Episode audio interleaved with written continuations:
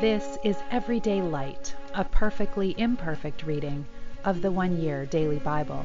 I'm Molly, a fellow pilgrim on the road to the kingdom, and it is a joy to have you traveling this journey with me, with the Word of God as a lamp to our feet and a light to our path.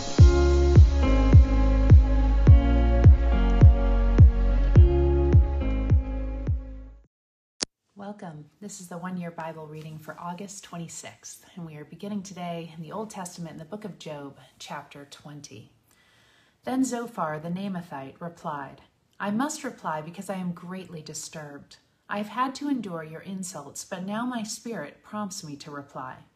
Don't you realize that ever since people were first placed on the earth, the triumph of the wicked has been short lived, and the joy of the godless has been only temporary?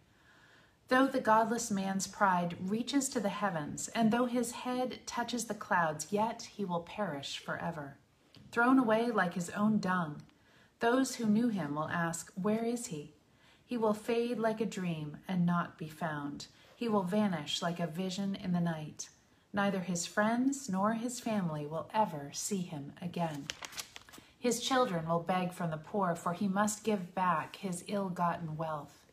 He was just a young man, but his bones will lie in the dust. He enjoyed the taste of his wickedness, letting it melt under his tongue. He savored it, holding it long in his mouth. But suddenly, the food he has eaten turns sour within him, a poisonous venom in his stomach. He will vomit the wealth he swallowed. God won't let him keep it down. He will suck the poison of snakes. The viper will kill him. He will never again enjoy abund- abundant streams of olive oil or rivers of milk and honey. His labors will not be rewarded. His wealth will bring him no joy. For he oppressed the poor and left them destitute. He foreclosed on their homes. He was always greedy, but never satisfied. Of all the things he dreamed about, nothing remains. Nothing is left after he finishes gorging himself. Therefore, his prosperity will not endure. In the midst of plenty, he will run into trouble, and disasters will destroy him. May God give him a bellyful of trouble. May God rain down his anger upon him. He will try to escape, but God's arrow will pierce him. The arrow is pulled from his body, and the arrowhead glistens with blood. The terrors of death are upon him. His treasures will be lost in deepest darkness.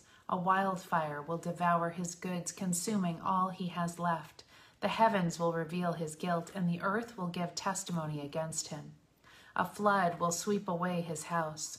God's anger will descend on him in torrents. This is the fate that awaits the wicked. It is the inheritance decreed by God. Then Job spoke again Listen closely to what I am saying.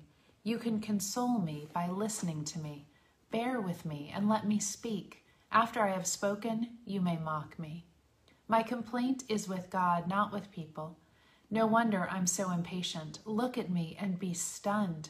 Put your hand over your mouth in shock. When I think about what I am saying, I shudder. My body trembles. The truth is that the wicked live to a good old age. They grow old and wealthy. They live to see their children grow to maturity, and they enjoy their grandchildren.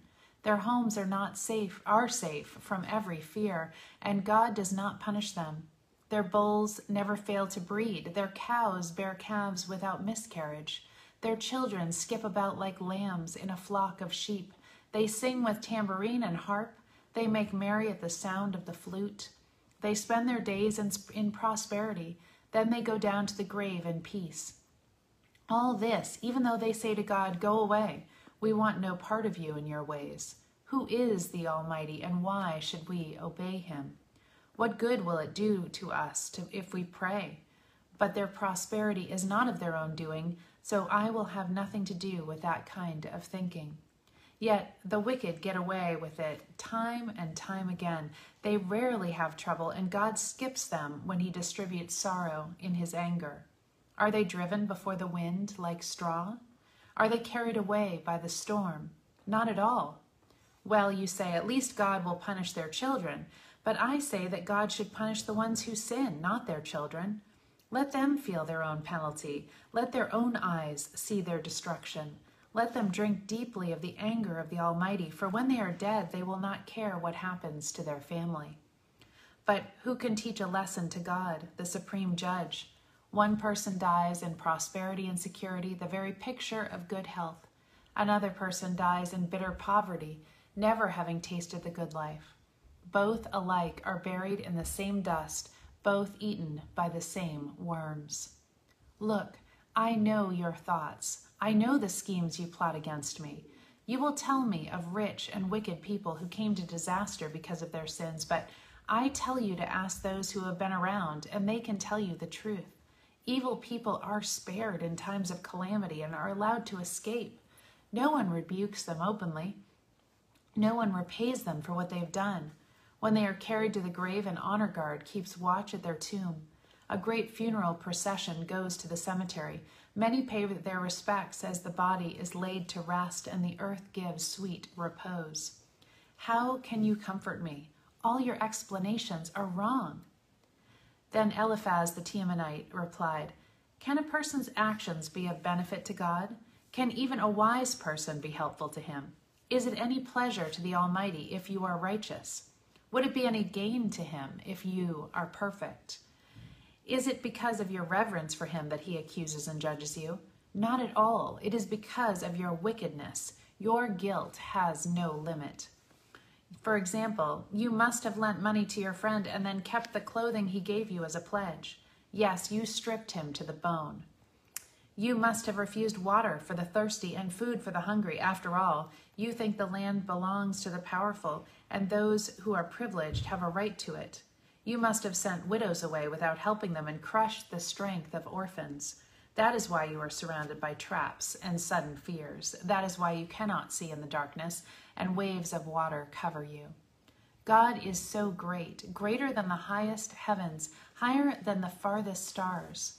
But you reply, That's why God can't see what I am doing. How can he judge through the thick darkness? For thick clouds swirl about him, and he cannot see us. He is way up there walking on the vault of heaven. Will you continue on the old paths where evil people have walked? They were snatched away in the prime of life, and the foundations of their lives were washed away forever. For they said to God, Leave us alone. What can the Almighty do for us? But they forgot that He had filled their homes with good things, so I will have nothing to do with that kind of thinking. Now the righteous will be happy to see the wicked destroyed, and the innocent will laugh to see them, will laugh them to scorn. They will say, Surely our enemies have been destroyed, the last of them have been consumed in the fire. Stop quarreling with God. If you agree with him, you will have peace at last, and things will go well for you. Listen to his instructions and store them in your heart. If you return to the Almighty and clean up your life, you will be restored. Give up your lust for money and throw your precious gold into the river. Then the Almighty Himself will be your treasure. He will be your precious silver. Then you will delight yourself in the Almighty and look up to God. You will pray to Him and He will hear you, and you will fulfill your vows to Him.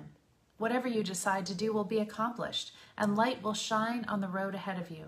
If someone is brought low and you say, Help him up, God will save the downcast. Then even sinners will be rescued by your pure hands.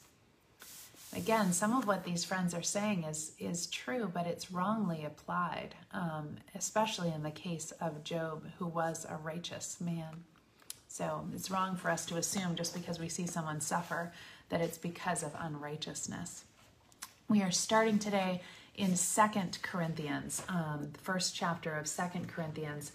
So the second book or second letter rather from Paul to the Corinthians, um, to the church at Corinth, and it's probably actually his third letter, the first being lost um, to uh, not included in the canon of Scripture.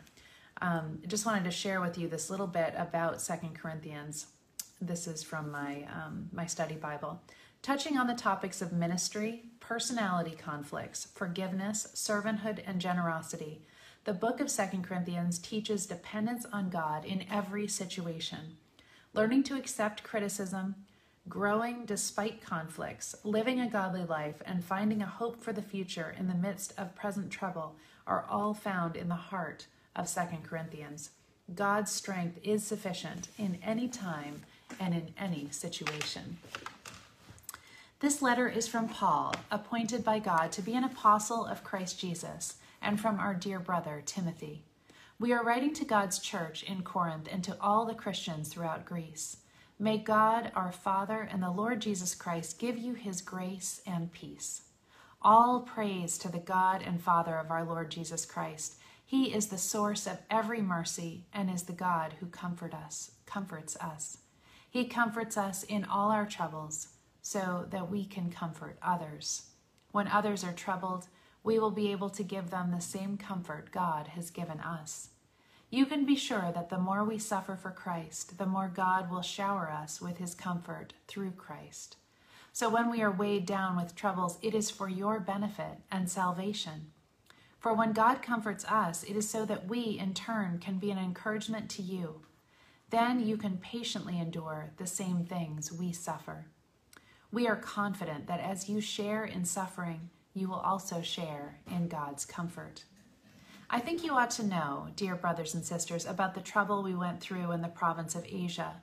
We were crushed and completely overwhelmed, and we thought we would never live through it.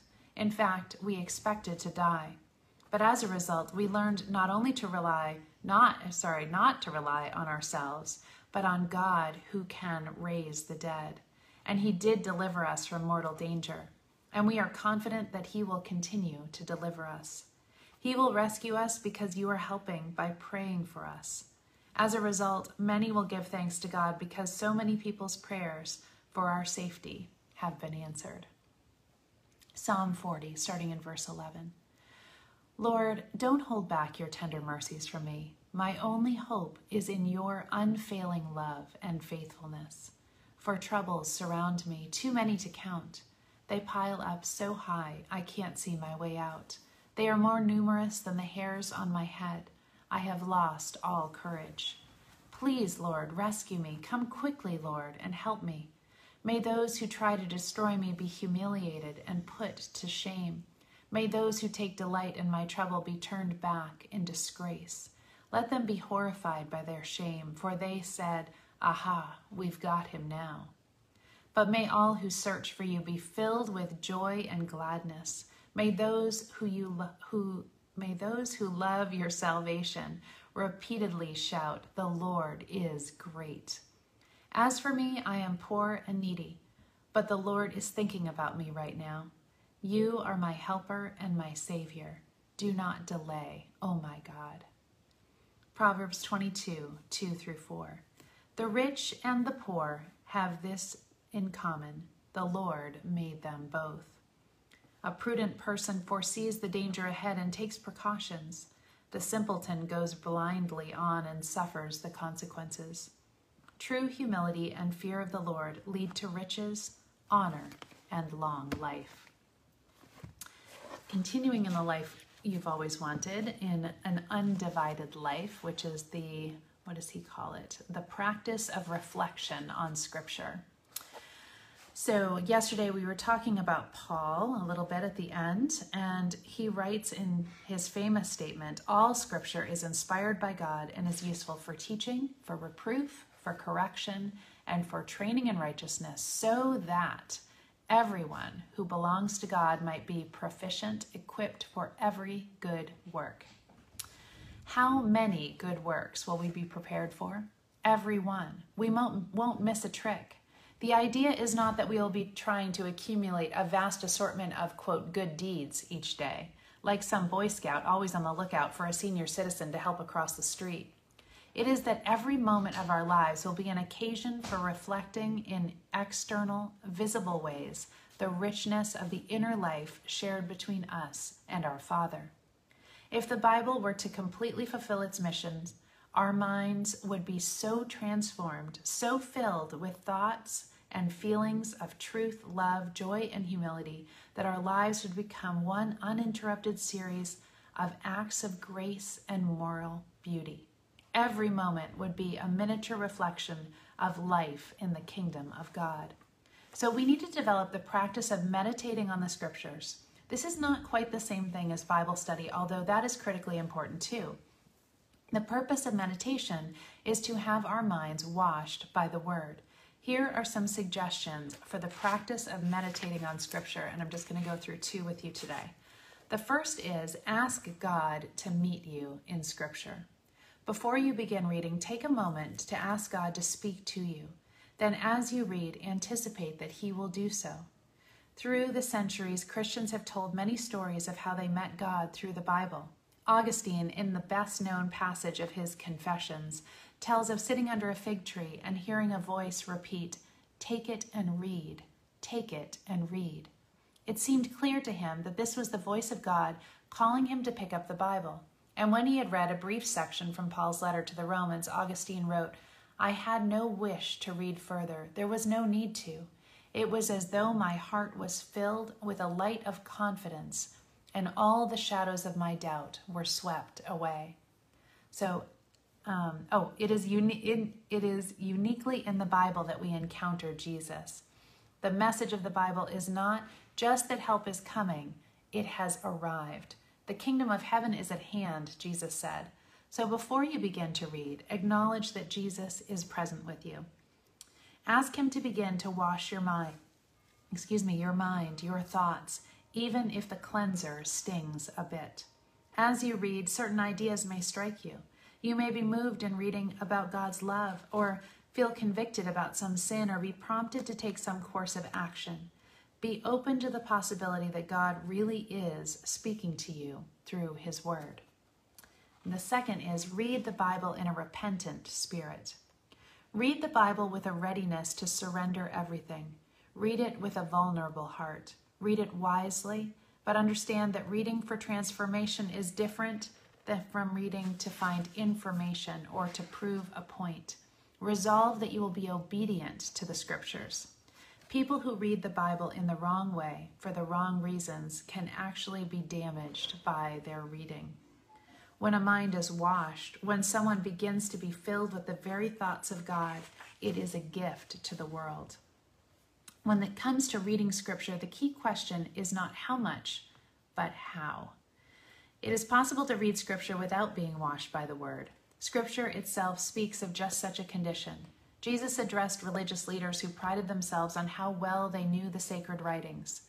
You search the scriptures, Jesus said, because you think in them you have eternal life, and it is they that testify on my behalf. Yet you refuse to come to me and have life. The religious leaders thought their great knowledge of Scripture was proof of their spiritual greatness, but they never allowed the Bible's teachings on humility to cleanse their mind of pride, never allowed its teachings on love to purge their judgmentalism, so they did not recognize the truth of Jesus' teachings. So, again, today we talked about asking God to meet us in Scripture and to read the Bible in a repentant spirit, being open to transformation. Have a beautiful day. I love you all.